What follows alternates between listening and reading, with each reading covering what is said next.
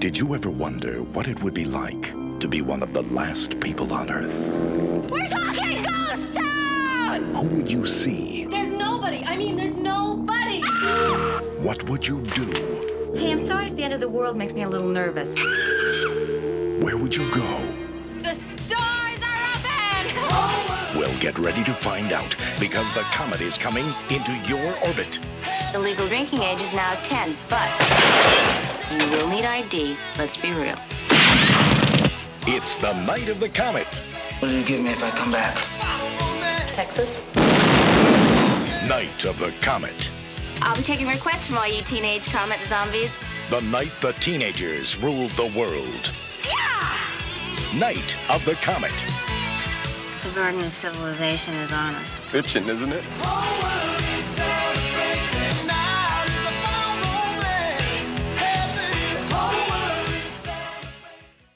Welcome to They Call This a Movie, testing the strength of friendships one terrible movie at a time. Subscribe to the podcast on iTunes and other podcast services by searching They Call This a Movie.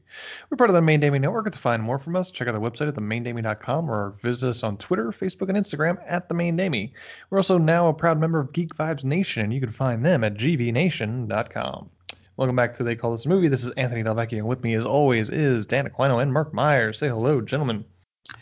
What's going Hello. on, everyone? Oh, hey, oh, wow. me first. Wow. Oh, Whoa, you you stay in line, young man. I'm sorry. How long how long we, have we been doing this?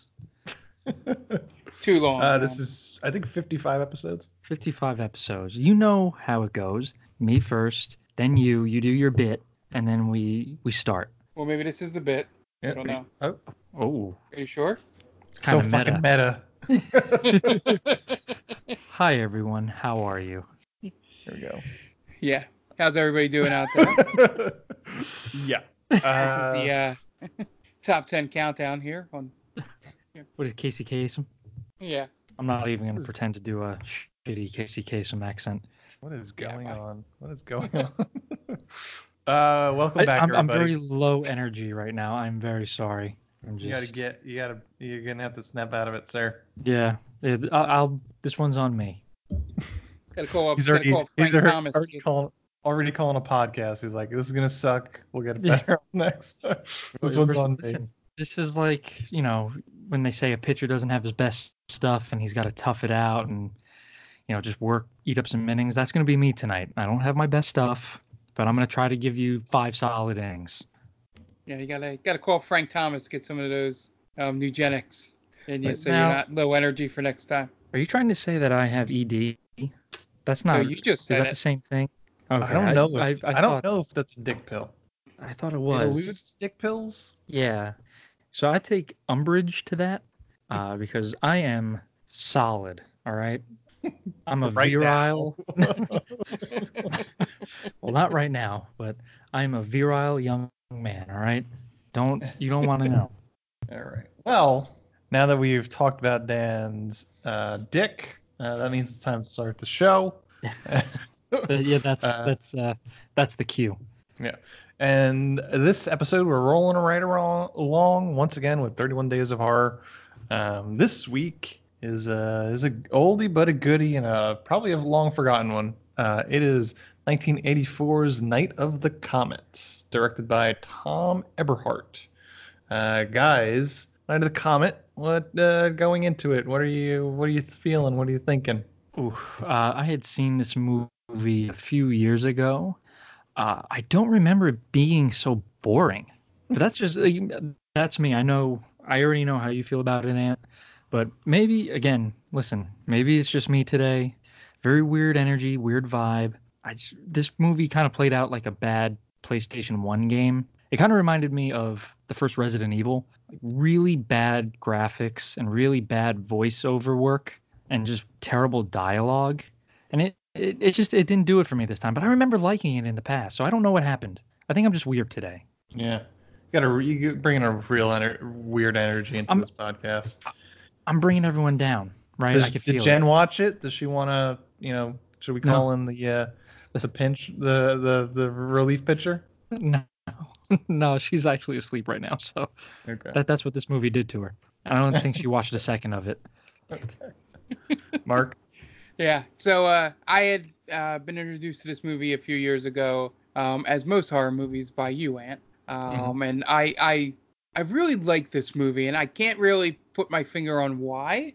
Um, I wasn't bored by it. Um, I was trying to throughout the episode, uh, throughout the movie, trying to uh, remember, you know, uh, what was going on and trying to put it all together. And it took a little while um, to get the pieces together, but um, I did enjoy it. There's so parts that that confused me, and at times it feels like it was two different movies were written um, for it. But uh, besides that, it's a it's a movie I, I did look forward to when you announced it here. Okay. Uh, did and did you what like Dan? Did you have a different uh experience with it since the first time, or is it more or less the same? No, it's more or less the same. It was it was exactly how I remembered it. I mean, I think we saw it on um I don't know if it was something uh going on with my computer, but it felt like a uh it was a better picture. Maybe I watched it on DVD the first time, not through streaming. So you know, Sure. uh, but besides that, you know, it just it just felt like I was like, oh, okay, and then and then I I had forgotten the twist um about the middle part of the movie. Um, I thought they were going to go in a different direction, and then when once I saw, you know, uh, one of the shots about midway through the movie, I was like, oh, okay, okay, I remember how this ends, and went from there. But you know, Okay. uh, there's there's there's some stuff I'd like to talk about once we get into the beginning of the plot too that I Sure. just noticed this time around. uh, real quick. Uh, uh, so I had mentioned that I'd seen this before, and this movie, you know, at face value, this has everything that I like in a horror movie. It's very, it has that B horror movie feel to it, like, it, so I don't know what it is. You know, it has everything that I like. It's just real hokey and cheesy, and I love 80s stuff. They, it's a decent 80s soundtrack, Mhm. but again, I, I- I, this one movie usually I can kind of place my finger on what I didn't like about it, but this one I can't really. And again, I I watched it a few years ago and I remember enjoying it. And this time, I don't know, maybe it was just one of those things where we're on second viewing, it's it's like the reverse where you hate a movie when you first see it, and then after a few times, like, oh, you know, this is kind of funny, or I I get it now. But yeah, this one it just it didn't click for me t- uh, this week. Yeah, and then speaking of the soundtrack, I didn't remember it being uh, high budget. I don't know if that's the correct word. Um, I wasn't expecting to hear Cyndi Lauper. Uh, well, you Um, didn't. That's not really Cyndi Lauper though, right? I mean, it, it it's is. her Girls song. just want to have fun, but it is not Cyndi Lauper. I Oh. thought it was at first two, Mark. So you're not the only one. But then a little into the song, you realize I, I don't think that's her. In the op- in the op- before her voice came in, I was like, when it first started, I was like, hey, this is girls just want to have, have fun. Like this movie didn't really pay for Cyndi Lauper, did it? That's my thought throughout the entire song. And as soon as I heard the voice, I budget. was like, as soon as I heard the voice, I was like, ah, that's not her. Uh, who what actually was the budget on this? It was seven hundred thousand dollars. dollars. Yeah. That This would probably be what it would. That would probably be what it would. What half of what it would cost to license "Girls Just Want to Have Fun" in 1984. I have Yeah, no idea the- how much it costs. You got the sync. You license got you got the two licenses. You got the publishing rights, and then there's the Yeah. sync rights. Um, they obviously bought one and not the other. Um, but it was that was performed by Tammy Holbrook. So Oh. Tammy Holbrook is the girl on Girls Just Want to Have Fun for this.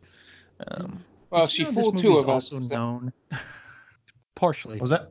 Did you know this movie is also known as Teenage Mutant Horror Comet Zombies? I believe that was the working title. That's a pretty awesome title. Why didn't they Yeah. stick with that? Uh, probably because there's like two zombies in this whole movie. Oh, the one who jumps the main character in the be like in the beginning, right? And that's Yeah. pretty much it.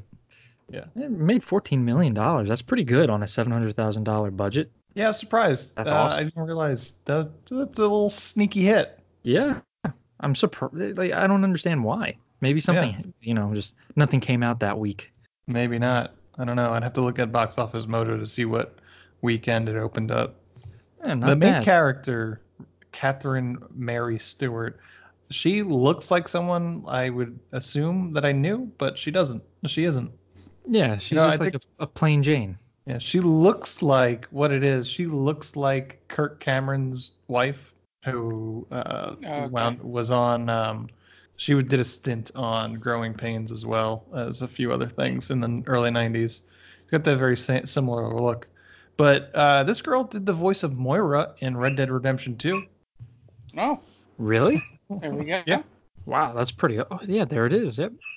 Oh, hold on one second. I'm, I apologize. All right, uh, Yeah, we're so- losing Dan because uh, his de- his dog is uh, making some noise, but we will go on with Adam and hopefully we'll Yeah. get him back very shortly. Um, yeah, so it- It, Go both, of them kind of gave off that effect. Like I, I have seen them in a whole bunch of stuff before, right? And you look Yeah, at the names, you're like, ah, maybe not. Kelly not sure. Was in Chopping Mall. If you've Okay. seen Chopping Mall, which I don't think you no, have. I haven't. She's also in Fast No. Times at Ridgemont High. Okay. But other than yeah, that, yeah, nothing else really. But yeah, the yeah the whole um you know the whole aesthetic of this movie with um I can't understand and again I'm not in production. I don't know if you have any insight into this, but I don't know how they would were able to get some of the shots they did. You know, in terms of just the completely empty streets and all that. In they were in Los Angeles, right? Yes, they were, and there's actually trivia on this. Uh, I'm gonna Yeah. pull it up right now. Um, but essentially, they they just did it in the in the ass crack of dawn um, when nobody was around. Uh, I think in the in the weekend. Uh, waiting to pull it up, but yeah, it was it was like they stole some shots while no one was there. Um, okay. Yeah. Because I yeah, 'cause I, am- was impressed that they were able to get you know those shots with the just the clothes in the street and all that. Huh, that's a little impressive. That that's how you that's how you work on a budget. Yep. Um, having trouble finding it, but it's here somewhere. But yeah, it was uh, the scenes of an empty Los Angeles were filmed in the morning on normal business days. The shots of the barren city were done quickly while the traffic was held up at stoplights. Okay, So there you go. that makes sense. Good old movie magic. Uh, yeah, no, I I love this movie. Uh, I I don't know why. I think to the point of Dan doesn't know why he didn't like it as much the, the second time as he liked it the Yeah. first. I don't know why I like this movie as much as I like it. Um, it's silly. Um, not in the way like Return. Re, I think Return of the Living Dead, and may, maybe this, maybe Return of the Living Dead has uh, has had an effect on Dan's viewing of this because there are Yeah. two very different energies. Uh, Yes. That is is kind of that's got that punk rock energy. It's kind of a mile a minute sort of thing. And now we're watching this, which is also a zombie movie, and it's just different. Um, it's very subdued.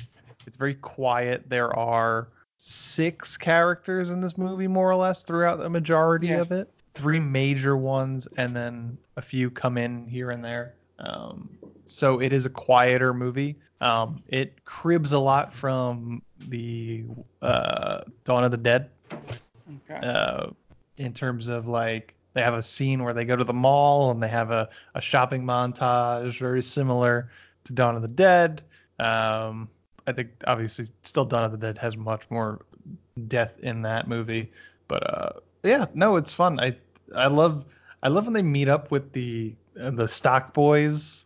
I think Yeah. the the line reading from the stock boy is insane. yeah, I don't know what he was going for. I don't know. It's I I love him for it though. Yeah. Whatever he was going for. Um Yeah. it was pretty fantastic. Yeah, and, and with the budget they were on, it was like ah, we have to keep it. I He's definitely made a choice. yeah yeah we don't we don't have the money to change this. No, I think um, I think people were all on board with what he was doing. I don't even think it was like, oh well, uh, I guess we got to move on. I think it was like, that was great. but yeah, I, I the the only thing I couldn't get uh, about this, um, and you've seen it a lot more than I do, is I I still can't realize do they do they ever explain if the research people were were studying the comet or were they just happened to be there and then it just happened to be a mad scientist second act to this movie or whatever. There's a line in the narration in the beginning of that. Um, you know, some people Yeah. think that this is very similar to, uh, you know, the the comet that passed by or killed the dinosaurs. Um, yeah. Or some people think it's no coincidence. I think is the line. Um, Okay. So I think that's to that you would that alludes to them being prepared for it. okay. Yeah. Yeah, yeah, because it felt like like I said, that that was my comment about two different movies. Was that I felt like one part of the movie was this comet hit and everyone disappeared, and the second part was about these researchers, and I don't know if I didn't know if they ever linked them or if it was just trying to show you two sides of, you know, uh, I guess it was only a day, but like a post-apocalyptic area. Yeah, I think I think they do link it. I mean, the the the mad scientist storyline isn't isn't isn't big enough to really con- say, hey, maybe this was a different movie. Um, and plus, it all kind of ties in at the end uh, with Okay. them harvesting harvesting people's bodies for their blood. Um, Okay. but I guess Yeah. I guess what their plan was they were trying to figure out a cure um, of some sort. That makes okay.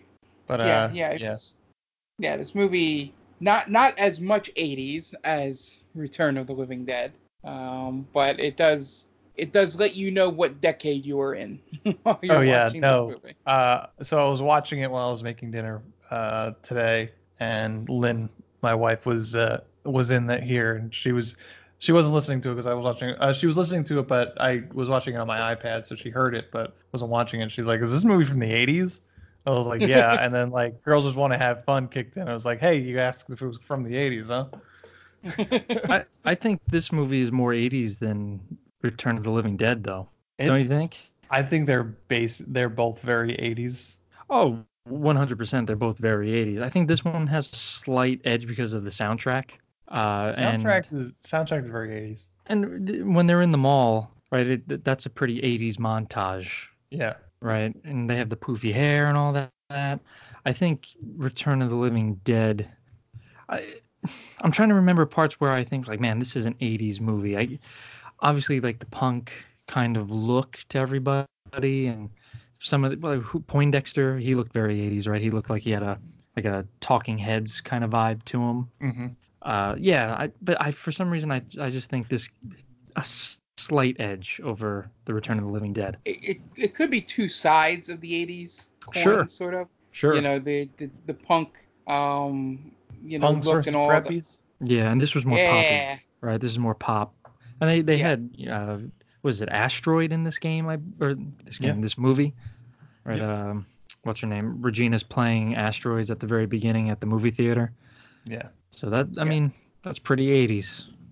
yeah, and and some and someone actually being worried about their high score at an arcade, That's true. as she is. Was she was she like one of the original gamers, Regina? Yeah. Like female gamers? Yep. I can't think of blazing a trail. In movies, did. probably. right. I would I think. can't really think of many others. Not that I know a whole lot of uh, female gamers in movie history. yeah. But Like I'm- her, and that's it. Yeah, or maybe uh, when did uh, damn, what what was that movie with uh the the Power Glove, Oh, The, Wizard. the Wizard? What did that come out before this? I don't. That I don't. know. 1989. Oh, okay. So yeah, Regina reigns supreme. I'm I'm just gonna i'm gonna coin that. Catherine uh Catherine May uh, Catherine Mary Stewart, the original female gamer. there you go. Yeah. Yeah, just thinking in my head, I can't think of anything, any time where they've had an arcade in a movie, even before or even after, for the most part, where you know it was mainly shown as a a, a woman trying to get the high score. I mean, there might be something in Karate Kid Mhm. when they go on that date, but I'm not 100% sure. I don't remember that part of that movie well, but I have no idea. You The only one you know I could this think off movie the top of could my have head. used? is- Go ahead. Oh, I'm sorry. The, I think this movie could have used Tom Atkins in it. Absolutely. Then and it would be like the what ultimate movie? 80s movie. This movie. Yeah. if Tom movie? Atkins was Hector, Oh man. that'd be so Well, great. he would have he would have nailed all the chicks in it. So yeah. it would it would have been very weird. Yeah, that's true. And, and the scientist. Yep. And It then it just, it, not the nailing part, but just having Tom Atkins in it in general is What? It's What's always wrong with the nailing part? nothing really. I'm just trying not to come off as like weird, you know, because like listen, I'm with you 100% on that, but uh, for the audience, I don't want them to be like, all right, well now you know it's just a couple creeps talking about Tom Hey, Atkins. know. Hey, if there is one thing people want, some mid 80s Tom Atkins railing chicks. It's I, I always whenever I think of Tom Atkins in any movie really, I'm always reminded of that scene in the wedding uh, no the wedding singer when the, the, uh, Adam Sandler's best friend was like, it got kind of depressing to watch Henry Winkler at 50 years old hitting on teenage chicks, and that's essentially Tom Atkins. No way. Right, Hey, listen, that's just how I. He's got the gray hair and the mustache, and he's always getting chicks who are clearly out of his league. So I guess that's you the know what? allure of Tom Atkins. Dennis Quaid can marry a 26 year old at 65. Tom Atkins can rail some chicks in a post apocalyptic world. Again, I'm with you 100% of the way, but uh, this is really just a. It's an illusion I'm trying to put on. Movie magic. Exactly. but yeah, uh, if you have Tom Atkins in a movie, I'm all in. Yeah. Uh, Tom Atkins is not in this movie, but Nope. uh, Catherine Mary Stewart, Kelli Maroney, and Robert Beltran were. Uh, as mentioned, directed by Thom Eberhardt, who also directed Captain Ron. That's about it. I, I like that movie. And uh, has an I'm the only one, I guess. has an IMDb score of 6.4 and a Rotten Tomato score of 77. So solid. Yeah, th- this movie, like you said, was a sneaky hit. Mhm. Yeah. Yeah. Yeah, I mean, it made a uh, budget 700,000. Uh, and what did you say? What did you say? The 14 mil. 14 Yeah. mil? My numbers Yeah. are different. But maybe Uh, I'm, I'm I'm looking on IMDb. Oh, I I I wrote down the weekend gross. Opening weekend Oh, that gross 3.5. Gross. Yeah, I mean, that's uh, still US, awesome. 14.4 mil, yeah. Wow. Yeah, that is that is hefty. Yeah, that's Hefty for. I want to see. Uh, bear with me. I'm gonna try and uh, see if I can find any additional numbers on Box Office Mojo. I- Yeah. and that Well, that's the this was originally the I mean this was essentially the original Paranormal Activity, right? right? Because wasn't Paranormal Activity made for like seven million and then made like a hundred million or something like that? It's something crazy. Yeah, yeah. I mean, those numbers are probably way off, but it, I know it was a low budget and it made a ton of money. I'm surprised this Yeah. didn't have a sequel. Yeah, right. Uh, it uh, released on November, the weekend of November 16th. It uh, opened number three behind Wow. Missing in Action. I think that's starring, yep, starring Chuck Norris. And second place was Oh God, You Devil, starring George Burns. Oh wow. Uh, not not a great weekend at the box office. No. Slow weekend. Slow weekend. If you lose to Chuck Norris, right I think. I think that's a problem if you lose to Chuck Norris. That has a very solid second weekend. Uh, grossed 3.2 in its second weekend. That's The hardly word of mouth was good. right. That's hardly a dip. Yep, hardly a dip. 9.7% dip. Yeah, and there's no But- story behind the producers pocketing the profit, is there? Like Uh, there I haven't seen him. I haven't come across you're- any of it. Your mind just went to a weird, weird place, Mark. No, no, because You isn't just that you don't one? trust anyone.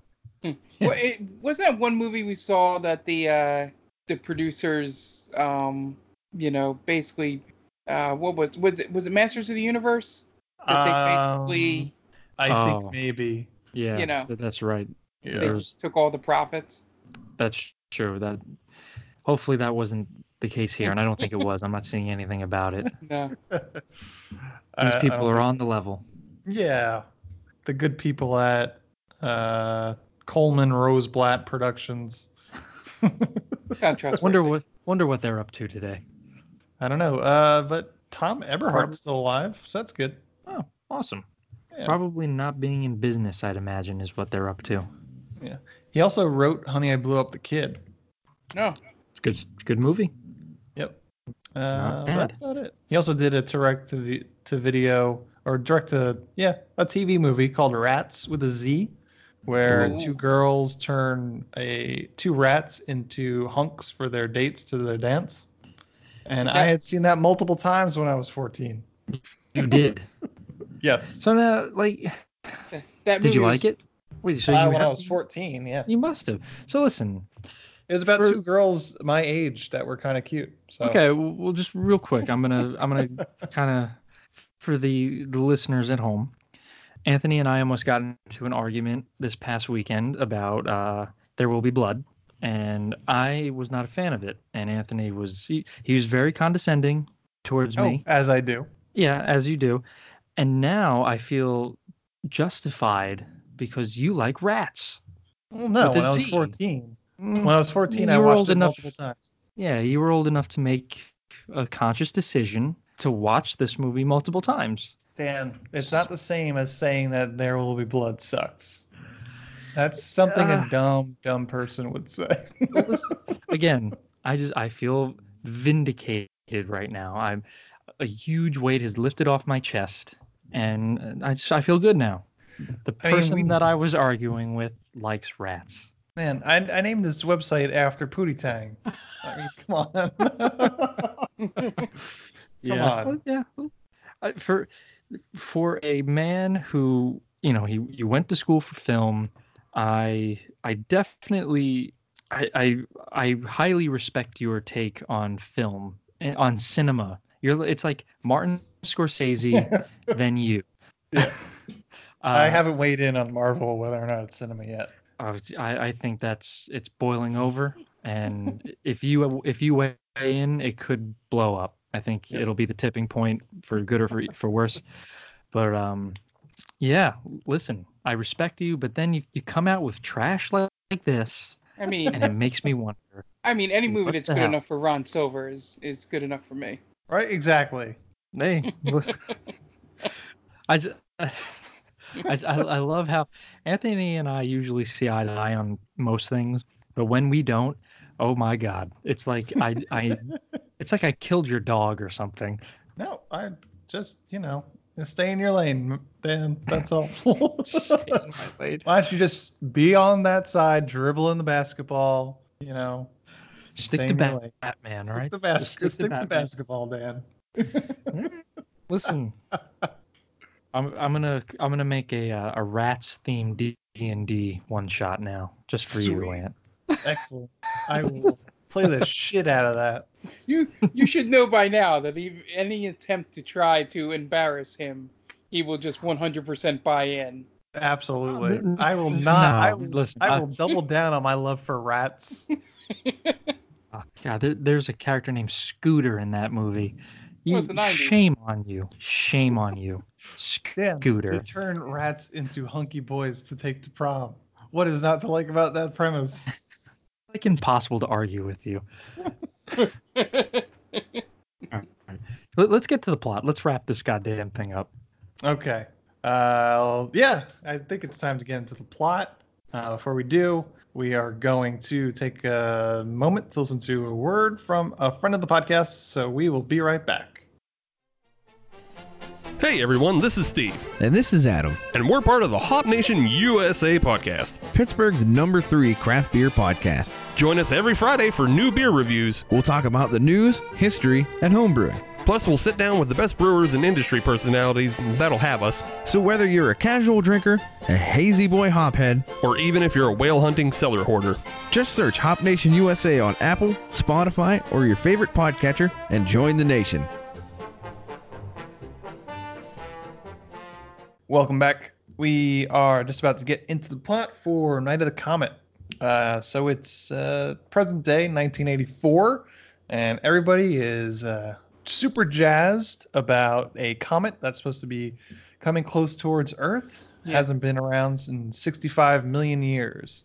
Yeah, the the thing I want to jump into because it's right at the beginning. It took me a while to not think, and they may have done this, but I thought they were like intersplicing like stock footage of like New York City Times Square. Yeah, it's like New Year's Eve. It felt very New Year's Eve, um, and it's Yeah. it is the holiday time. It's technically Christmas time. Yeah, Uh, so, but definitely could have been a bunch of stuff that um, they pulled stock footage from. As um, they also could have pulled stock footage from Halley's Comet celebrations because that Okay. wasn't that was around the same time. They even mentioned Halley's Comet um, briefly in this movie. I think that might have been the 70s, late 70s. Um, but it was either they pulled stock footage of that or New Year's Eve. New Year's Eve. okay. in That makes more sense. Yeah, The that's Halley's what I. Comet thing. there were just specific signs that would have been hard to fake. Um, like spec- Yeah. they were specific about comets, so Yeah. um, that's the only reason why I bring up Halley's comet in that aspect. Okay. Um, Yeah, I, I could have sworn it was uh, New. It, it just had that New Year's Eve vibe to it. Like Yeah, Mark the whole the whole first day or first night feels like it's New Year's Eve. Mhm. Um, just because it's it, like there's there seems to be like this energy of like, all right, well we got to get home. Uh, there's a party going on basically and all that kind of shit. But really, right. uh, because we hear Christmas music later on, I assume it's not Christmas hasn't ha- come yet. Uh, right. they It, don't- it- it's probably like right around the corner. yeah they don't they don't deliberately say what day it is but we have references to santa claus and uh, we got some christmas music again so uh, i'm assuming this is like mid-december That make, Hard to yeah, tell. that makes sense. because it's la Yeah, I also tell, you know, I- we we alluded to this earlier. I, I think I heard you guys say that, or you alluded to this earlier. But it's all movie magic. But for L.A., there is hardly anyone around at this time. Yeah. yep yeah no we talked about that while you were uh, indisposed basically um, they just shot at the er, as early as they could and held up traffic at stoplights to get uh, those shots of the abandoned streets and that's how they got that It's pretty funny. Yeah. Like, Yeah, it's well that's done. what I, well that's what I mean. Like it, it definitely has that, that B movie feel to it, where there's L.A., which is known for some of the worst traffic in the world, but there's only one car at a you know at a light. Mhm. Yeah. It's it's a little eh. but listen, you you give credit where credit's due. They did their best. Uh, we are introduced to our hero, uh, Regina Belmont, who is working at a movie theater, and she is cracking the uh, the high scores of her asteroids game. She has like every single uh, high score except for one, which we never find out who that person is. I thought it was going to wind up being Hector. How that crazy be would that have been? Yeah. But there's uh, so she she gets like kind of pissy that oh this person is on so she's supposed to have all 10 high scores and then there's one person that makes like in the middle somewhere and she gets pissy because she doesn't have all the high scores anymore Yeah. I think it was uh, George Costanza. Instead, George Costanza yeah Yeah. instead of doing her job, she was more worried Yeah. about this high score. I mean she's Or- getting minimum It's- wage in 1984 she's getting like two bucks an hour Right, and it's a movie theater. But I I don't blame her for not being you know all gung ho about uh, doing whatever she's supposed to be doing there. Yeah. Um, yeah, we meet her, and then we meet her sister, uh, played by Kelli Maroney, named Samantha. She's a cheerleader, um, and she gets the the taste knocked out of her mouth by her stepmom. Man, the- we- Go ahead, Mark. I'm sorry. I was gonna say the slap looked real good. The punch, not so much. no. And but she goes flying back. Yeah. Yeah. yeah. Like, what, They what's exchanged her name? Dolores. Doris. Doris. Uh, Doris just whew, she cold clocks her man. Just real punches her right in the mouth. Yeah. And she doesn't hold back apparently. Yeah. So I guess the the the family situation is that um her their parents uh, their father remarried and he's like a government agent or something or a government worker in uh, in the U.S. government and he then disappears to supposedly Honduras and he kind of hasn't been back in quite a long time and now they're living with their her stepmother um, and the stepmother's kind of walking out on the dad while he's gone so she's uh Very Uh, obviously. Yeah. she's entertaining the neighbor man more or And she doesn't even she doesn't even make any qualms about it. Like, yeah, you know, I do that. He's a very friendly guy, the neighbor. I think it was like uh, they never really explicitly say how long the dad has been gone have they No, but they make it seem like he's been away frequently at yeah at best. Yeah, because Regina kind of makes reference to it, where she's just like she think uh, like Samantha's oblivious. She thinks the dad, our dad's gonna walk uh, walk in and save us with the the Marines. Oh, that's Um, right. Yeah. And then Yeah. I get like it it seemed like Regina at the very beginning is just kind of like, Dad's gone, he's not coming back. It, it's kind of odd because when you hear that story, it's usually to like a five-year-old kid. Mhm. Like, yeah, you know, Dad's gonna come back anytime. Now, like Regina and Samantha are, you know, in their teens, They're like 18. So Samantha's if you still- 16. Oh, okay. So Yeah. they're they're old enough to realize, yeah, Dad's might not be coming back. Yeah. I think it might be in an effort to make her seem younger, just because the actress playing her was 24 at the time. So it is a thing where it's like, all right, well, I don't know if she's really pulling off 16, but maybe we could maybe we could throw some dialogue She's- in there. She, she's out there Luke Perrying it. Yeah. Well, I mean, she could have pulled up probably could have pulled up 18 and then had just Regina be a little bit older, like 20. Yeah. You know. I, I thought she was pr- she looked like a teenager, like older teenager. So, but it- again, she was what 21? We said 24. 24. Okay, so not too far off. Yeah, so they we get the, some home life uh, conversations, and Regina is not interested in going back home, uh, so she's going to spend the night in her in the um, observatory with the with her boyfriend, semi boyfriend. They have sex in there, s- but specifically, what's good to know about this this projection room that they're in is that it's steel lined Mhm. Yeah. uh, which becomes a thing. Um, yeah, they're at the they're at, in the proje- projection room in the movie theater. Movie theater, yeah. Um, the the mom is going to spend all night at the observatory with her with her boyfriend. Um, so Larry, the projectionist, um, is the is the guy she has sex with. Um, Regina. Doesn't sound like she does it willingly, really. You know, what I mean? like it's a it is weird. willingly, but it's just like she's very hesitant about it. And then the worst part is she gets paid. Yeah. So that's kind of yikes. That's a big It's yikes. 80s sexual politics creeping up here a little bit. There's kind of Yeah. like seems like there's some coercion going on, not necessarily completely um uh what's the word? Uh, not not completely devious, but like It- it- kind of seems like it's owed to him a little bit. it's very it's definitely hashtag cringe worthy Mm-hmm. or, or just cringe right as the kids say Yeah. uh it's it's off something's off about it because you can tell she's not very happy yeah, she's just kind of like, oh, I guess this is what we have to do. right This Right. is what's expected of me. yeah yeah not a good start to the movie No. you you have you have a stepmother beating the shit out of her stepdaughter and, and then the main character is just like eh, fifteen dollars for sex whatever i guess It's it's the 80s. Is that really an excuse, though?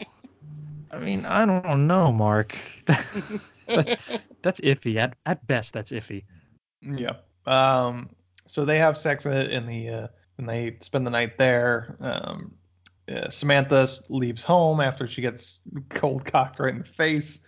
She runs off. Uh, the the comet hits or the comet passes by and uh, and Regina and her boyfriend wake up. He's kind of waiting for somebody to return a a film, and when somebody knocks on the door, he thinks it's that person.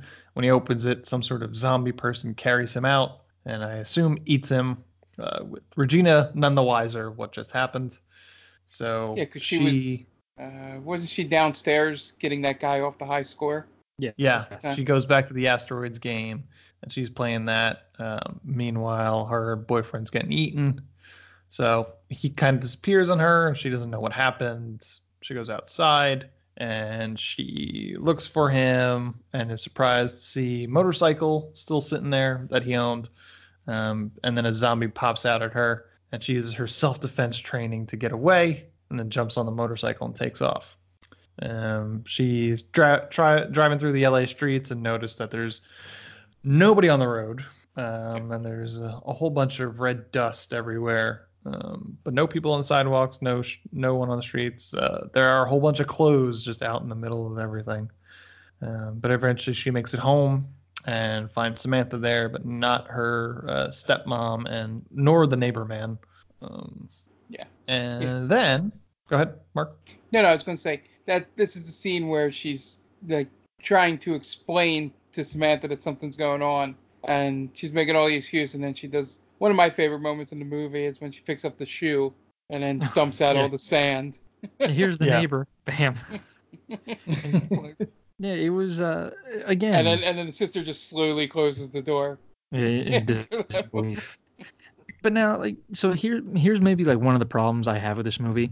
We're about like 25 minutes in at this point, I'd say, give or take, and like nothing scary has happened. You know what I'm saying? Yeah, I would say that this movie is not scary. Yeah. So maybe that's one of the things I re- realized. Like, man, it's kind of dragging a little bit. Uh, it, it really doesn't pick up until maybe an hour or so, like maybe a little less than an hour, 35, 40 minutes in.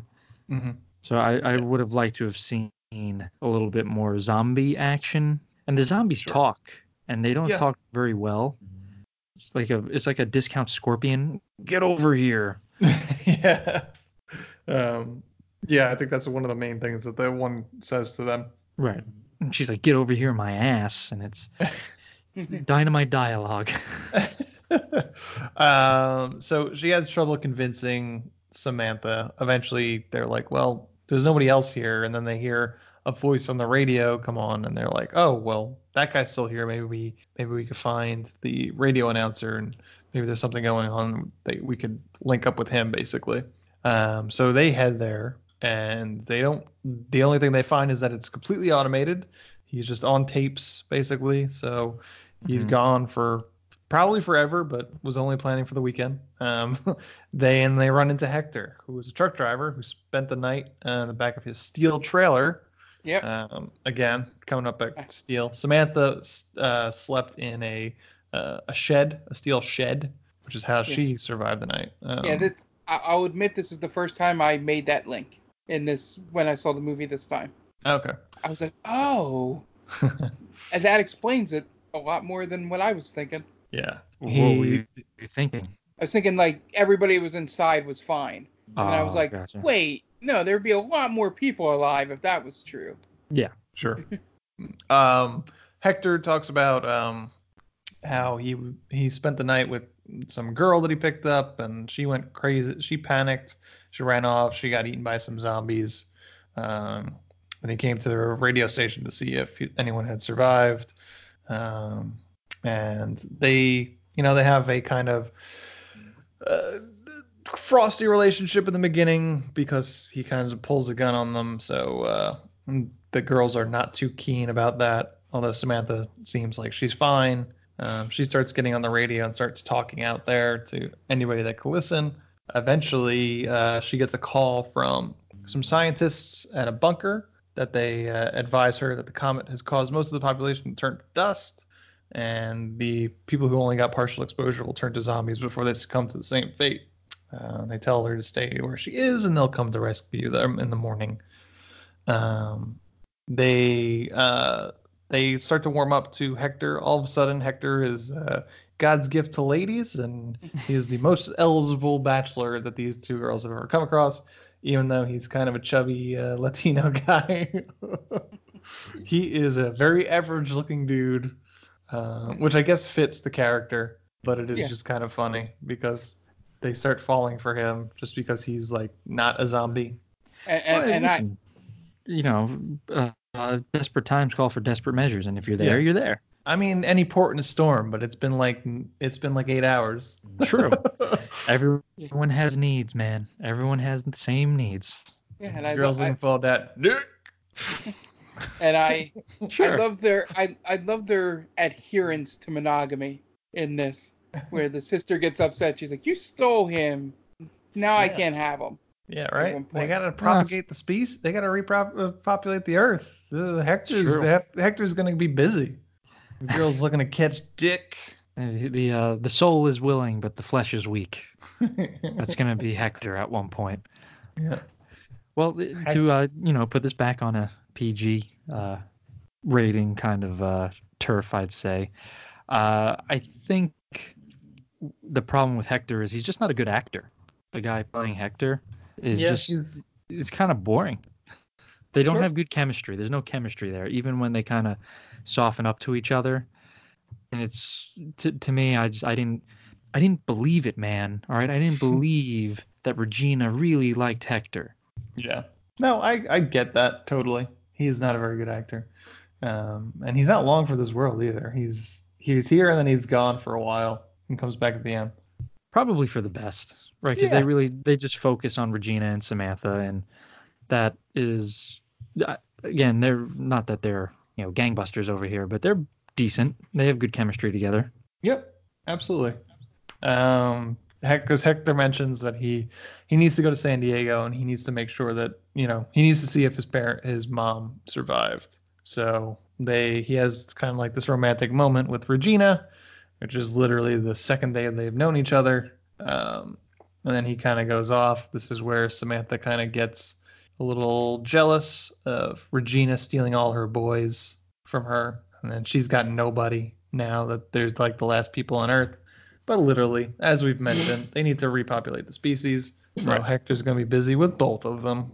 Real quick, have you guys ever imagined being in that scenario? Like what? Just Like being it's just one you, guy to the two last girls on Earth. right? It's uh, like the last man on Earth kind of scenario. Sure, probably. Yeah, it, it scares me. It Scares I've, you. I've thought about it before, and I'm just, I know deep down I am not up to that task, and I hope that I never. the task of repopulating the, Yeah. the species? No, it's uh, it's not in it's not in me. I would fail. Give it one hell of a try, though, won't you? maybe I, I'd still get rejected. Like, ah, yeah, you're the last man, but listen, me too, all right? Lay off, bud, all right? They'll Back be- off. They're like, well, if we're the last two people on the Earth, maybe it's just time for humans to die. Give something Right. else a chance. Right. That that's where my that's where my mind goes with the uh, apocalypse. Like, yeah, I, I'd still have problems. Uh, so he goes. Um, then we get some scenes with the scientists. They are arguing over what they should be doing. They don't want to. One doesn't want to bring outsiders into the bunker. Um, the other ones say that they kind of don't have a choice. Um, and we see that the they have already brought in a couple of other survivors, uh, which are two a, a young boy and girl. Um, uh, Samantha and Regina they find a local military armory. I guess their fa- because their father they knew where where to find that. And they they take some automatic weapons to defend themselves, and they already know how to shoot, so they kind of show off their uh, their shooting shooting abilities at a car. Um, but Samantha's getting pretty depressed about the situation. She starts talking about people that um, she knows died, her friends at school. Um, so to cheer her up, Regina takes her shopping, which is a shopping montage straight taken straight out of Dawn of the Dead. Um, I, I kind of got that feeling from this. I thought that's where the movie was going to head towards, because what happens next is very reminiscent of the biker gang that Yep. comes through.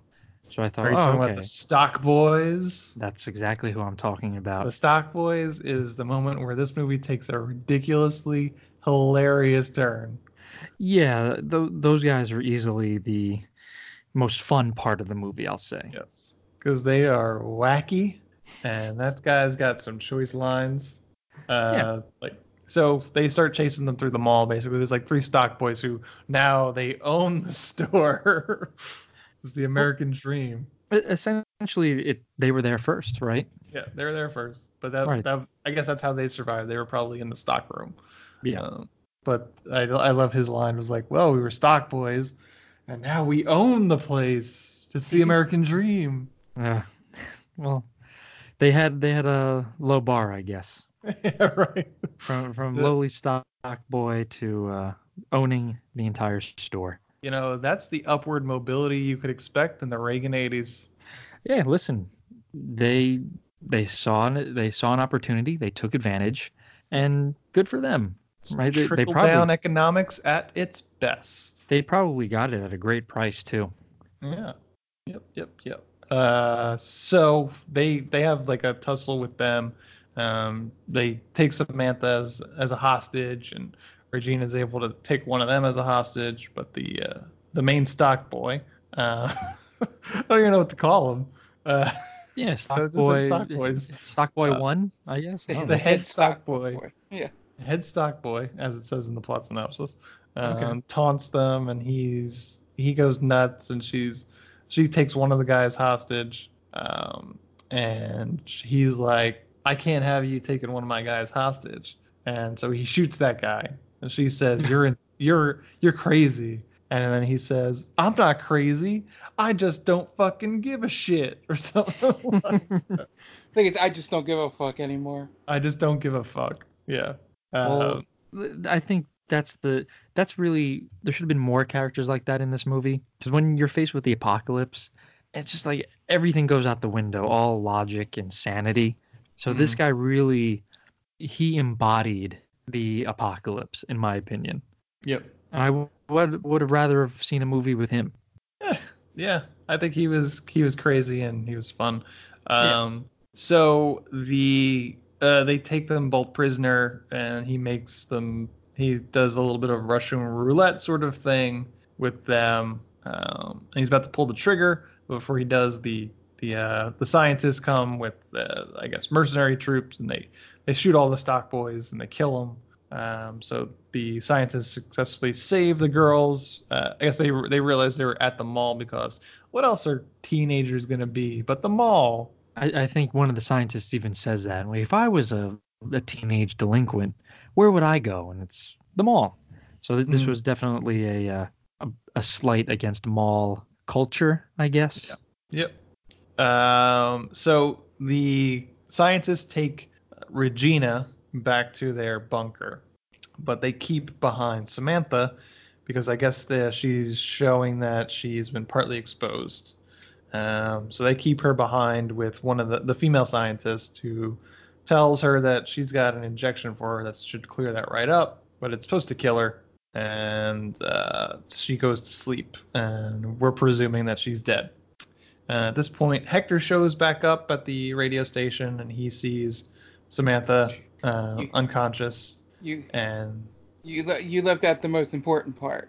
go ahead, Dressed as Santa Claus. dressed as Santa Claus. Yep, because it's Santa that was a weird part. I didn't understand that part. They really didn't lean into the Christmas aspect of this. Right. Right. And uh, then there's definitely Christmas aspects. So it's like they wanted to sprinkle it in, Right. but they just didn't go full Christmas. They didn't go. They didn't go full Die Hard Yes. Yes. because Yeah. this is like Lethal Weapon. Right. Yeah. There's just sprinkles of Christmas cheer in there. You know, a song Right. here, some tinsel there, a guy Yeah. dressed as Santa. Not not the plot Batman has nothing to do. The but- plot has nothing to do with Christmas. No. Yeah. It doesn't revolve around Christmas. It, Right. It's just Christmas time. Yep. Um, so he shows up and the uh, female scientist is there and she's kind of she injects herself with something, the same thing that she gave to Samantha. She kind of has like a little death monologue right before she passes out. Um, kind of just saying that. Go ahead. I, I was gonna say, and just like the uh, guy in Reanimator, she left behind her research and There notes. My notes.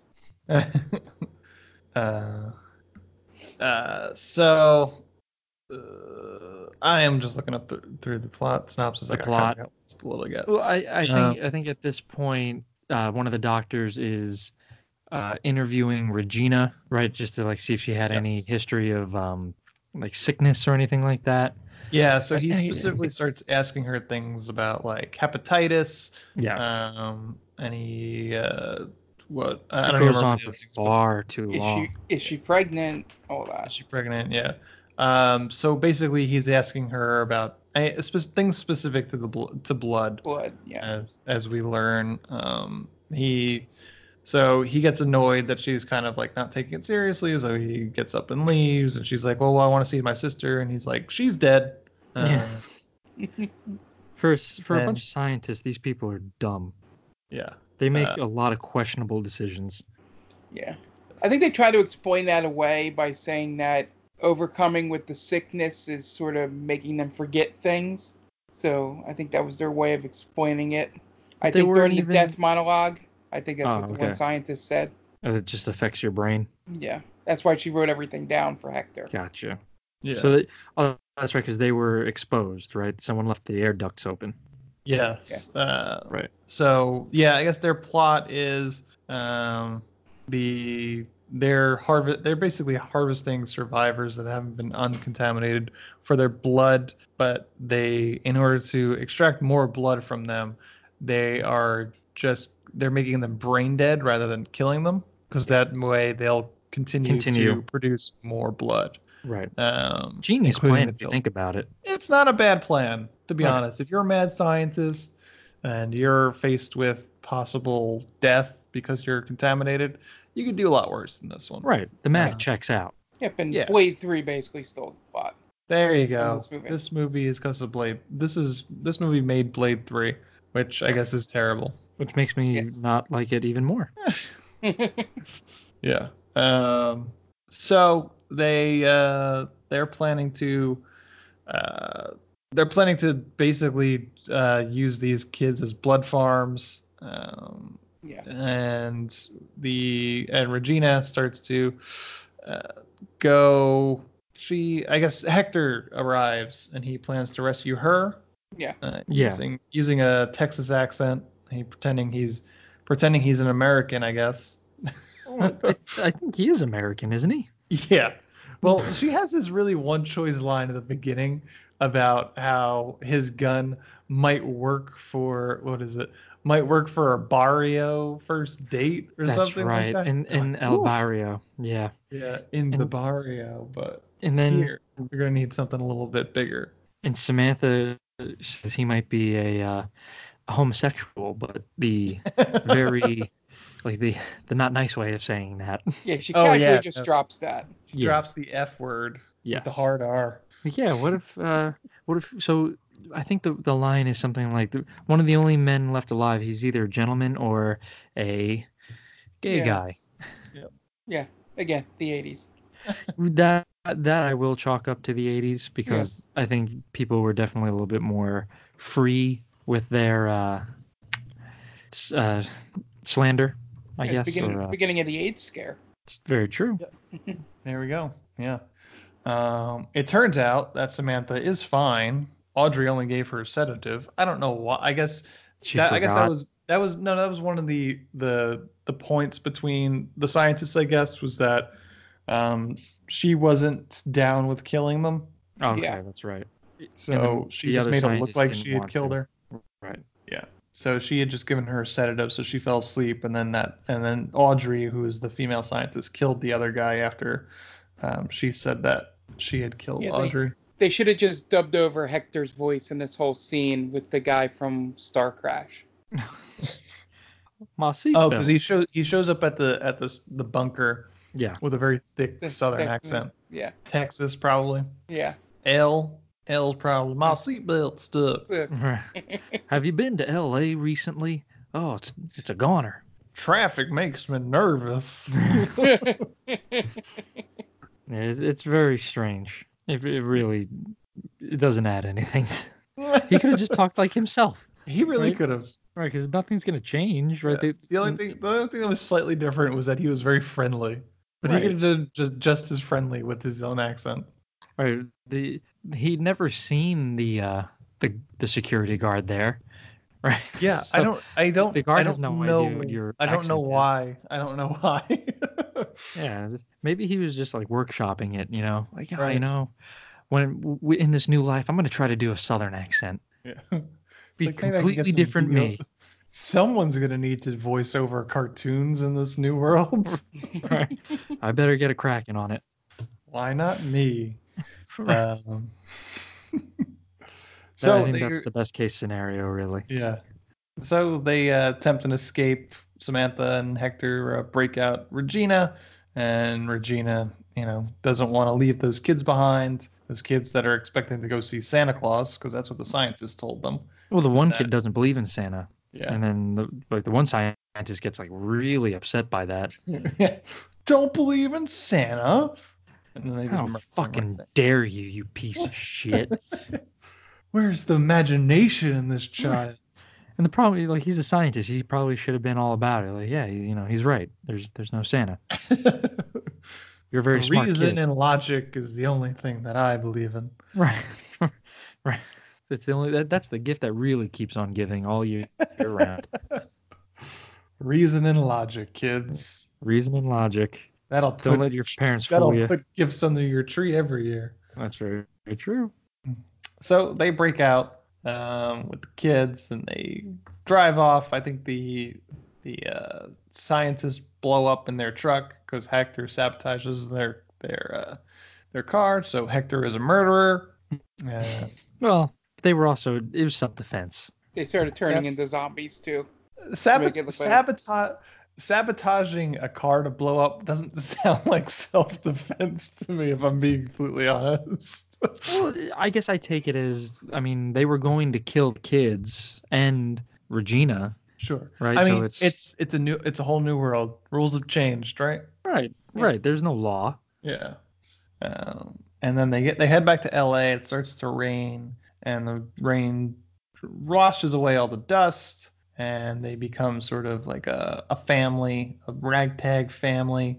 And Regina starts dressing like a 19 an 1800s uh, uh, socialite with like uh, necks all the way up to her chin, and uh, and then uh, Samantha goes the other way, starts dressing like an 80s uh, mall girl. Um, and then we get a scene where she run comes across another dude Yeah. The end with a Mercedes Benz. Almost hits her while she's crossing the street.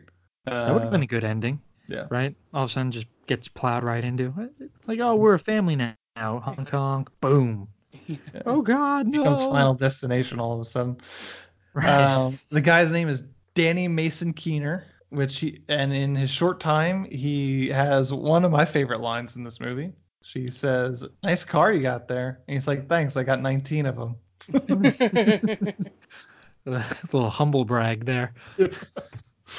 Uh, and then he invites her for a ride, and she drives off with the guy she doesn't even know. But he he was moderately handsome, so it's fine.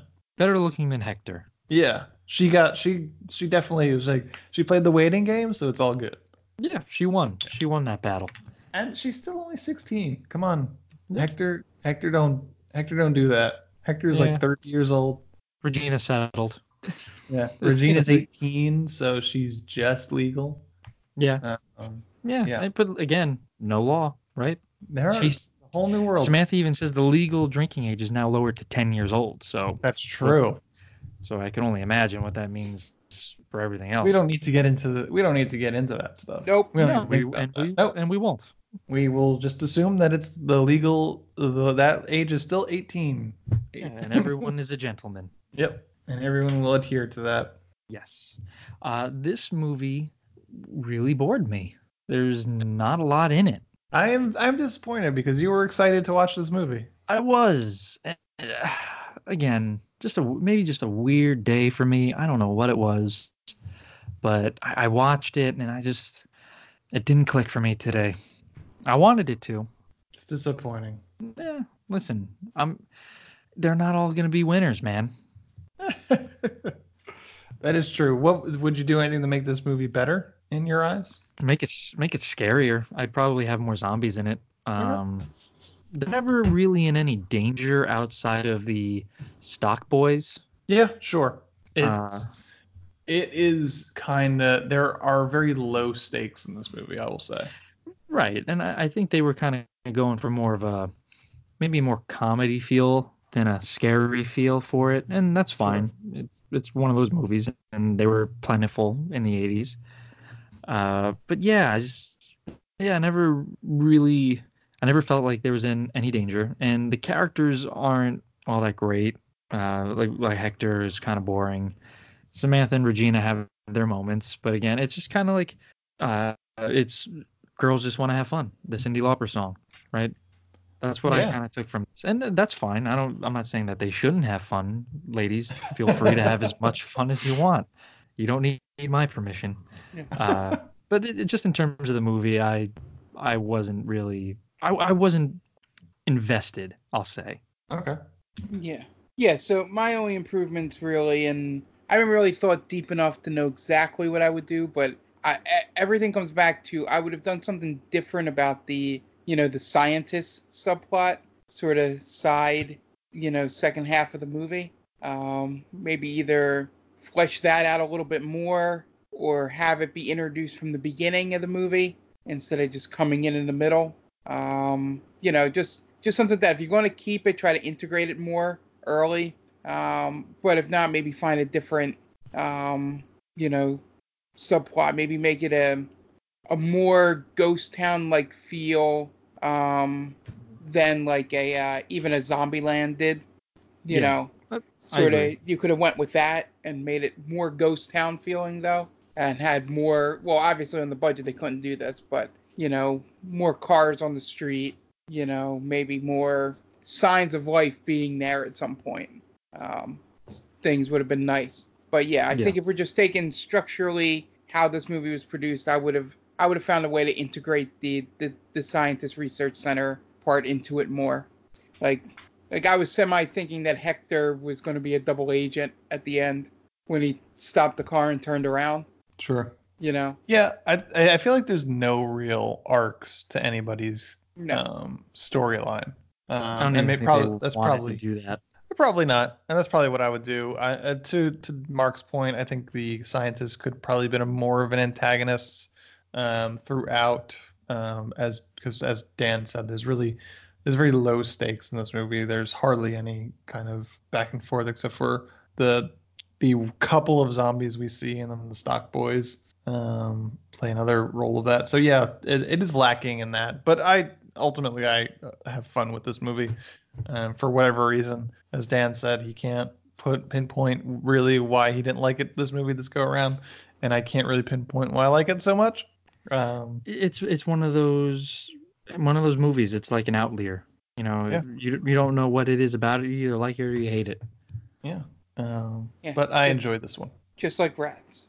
Rats, telling you, we'll do we'll do an episode on rats whenever there's another That's movie fine. that comes whenever there's a movie that comes out that has something to do with girls turning rats into hunky boys to take to to dan- a school dance. We will do the original version of that movie, which is called Rats from I'm 2000. gonna I'm gonna write that movie. I'm all get for it it. made just for the sheer fact of doing that podcast. Yeah. So Thom Eberhardt, you you got another one under your belt coming soon. Dust off that old script. Let's do this. Uh, I I think that's gonna take us to the end of this podcast. I don't have anything. Uh, I don't have anything for us in terms of trivia or anything like that. No, So- that's fine. Do you guys have any pluggables? Sure. You know the uh, the usual shtick. My Twitter is at daquino122. Uh, follow me there. I usually just retweet things about uh, the main Damie, so nothing great. And I'm a bitter Yankee fan, so you'll see a lot of uh, bitter Yankee posts about the World Series. But uh, uh, also follow our Real Play Dungeons and Dragons Twitter at Stranger Damies, which I help run. And uh, that's it. Yeah, yeah, and then Stranger Damies. Um, uh, we're gonna probably air on um Thursday this week. Just uh, trying to make it. Um, I didn't realize how close we were to Halloween, and I'm trying to get the one shot to be this week and next week. Um, so we're in the process of getting that uploaded for me to be able to edit. So that'll probably come out on Thursday instead of normal Wednesday. Um, but that'll line it up to be a perfect back-to-back next week with the second half of that one shot um, coming up on Wednesday, and then our special Halloween episode of this podcast um, will air the next day. Uh, so yeah, just just be on the lookout. Yeah, they did the Halloween one shot was real good. Um, I, I I do enjoy being on the other side of the the table, um, and being able to show off some of that um, you know chemistry and improv moments that you know me and Dan can have um, out there, even though my bits sometimes get lost. Uh, so um, yeah, yeah. The uh, uh, that's about it. Um, do you have anything else? Mm, I guess that's that's it. Uh, we are they call this a movie. We are at they call this movie.podbean.com. We're also available at all podcast streaming apps. And just search they call this movie. We should pop right up. We are themaindamie.com, and you can find us at themaindamie.com or on Twitter, Facebook, and Instagram at the main Damie. Um, we are also part of uh, Geek Vibes Nation, who is a great partner in this, uh, and they have some great shows uh, besides this one, uh, where you can find at gvnation.com or Geek Vibes Nation on all social media platforms and podcast streaming apps. Just look for Geek Vibes Nation. Um, they got just about a podcast for any kind of uh, geek uh, thing you're into. So check those guys out. Give them a follow. We'll pop up on there. Uh, Mark's the Game Vault Pod uh, shows up on that one as well. Yeah. Um, Yeah. Oh, and and- almost forgot. Extra Life will be coming up. Um, yeah, we do our 24-hour gaming marathon. That'll be November 20. Uh, 20. Jesus. November 16th at 9 a.m. Um, we'll start off with a live edition of Stranger Damies with that. Um, and just quickly, you can donate um, at tinyurl.com slash uh, extra life 4. Um, that's the number 4. Um, you can donate there. We're trying to get to our goal of $500 to benefit the uh, Children's Hospital of Philadelphia. Uh, so we look forward to. You can donate anytime between now and the end of the year, um, or you can wait until we're live on the air and you know um, reward us for um, you know uh, hanging in there for 24 hours. You know, it's always for the kids doing that. Mm-hmm. And uh, you can, if you have any questions or comments for anything, anything you want, uh, the main name at gmail.com. Give us some suggestions of uh, movies to watch. Uh, tell us how much you love the movie Rats with a Z. Um, Jesus. Tell us where to tell us where to find it in case we want to watch it. Um, and uh, yeah, that that our our Gmail our box is open, so feel free to email us anything stupid. That's Uh, 100% going to happen now. It's the only time that it's ever going to happen. I I know it. I feel it. So if you love the movie Rats, please drop us a line at the main at gmail.com. Please don't. Please don't. I would I would lose all faith in humanity. All right. Uh, we are going out of here. I'm at Del Ant Delvec on Twitter. You can follow me there. Um, and that's gonna wrap it up. Uh, yeah, that's uh, our episode on Night of the Comet. Um, next week we are doing our very special Halloween episode. And we have a pod a poll currently up on our Twitter that is going to decide uh, which movie we we are going to cover. Right now, the the movie in the lead is Friday the 13th. We'll see if Nice. that uh, holds true. Um, would be a pretty pretty nice movie to end on uh, this year. Very Sure. cla- uh, an obvious classic um, that uh, I've only seen a couple times, um, so it'll be fun to re- revisit. Um, and uh, hope hope something good's gonna come out of next week as well as this week. Although Dan was was a little off his game this week, but he got it got I it back. think in I the, came back, Got yeah. it back in the fourth quarter. Yeah, I came back. I, I finished strong. Yeah, they had us in the fir- first half. Not gonna lie. Not gonna lie. And that's gonna wrap it up. Uh, so uh, the director of Night of the Comet is Thom Eberhardt. So for Dan Aquino and Mark Myers, this is Anthony Delvecchio saying, Thom Eberhardt, please go fuck yourself. BetMGM has an unreal deal for sports fans in Virginia. Turn $5 into $150 instantly when you place your first wager at BetMGM. Simply download the BetMGM app and sign up using code Champion150. Then, place a $5 wager on any sport. You'll receive $150 in bonus bets, regardless of your wager's outcome. And if you think the fun stops there, the King of Sportsbooks has plenty of surprises in store. Check out daily promotions, same game parlays, live bets, and so much more. Download the app in Virginia today and get $150 in bonus bets instantly from your first wager. Only at BetMGM. BetMGM and GameSense remind you to play responsibly. See BetMGM.com for terms. 21 plus only, Virginia only. New customer offer, subject to eligibility requirements. Rewards are non withdrawable bonus bets that expire in seven days. Please gamble responsibly. Gambling problem? Call 1 800 Gambler. Promotional offer not available in Washington, D.C.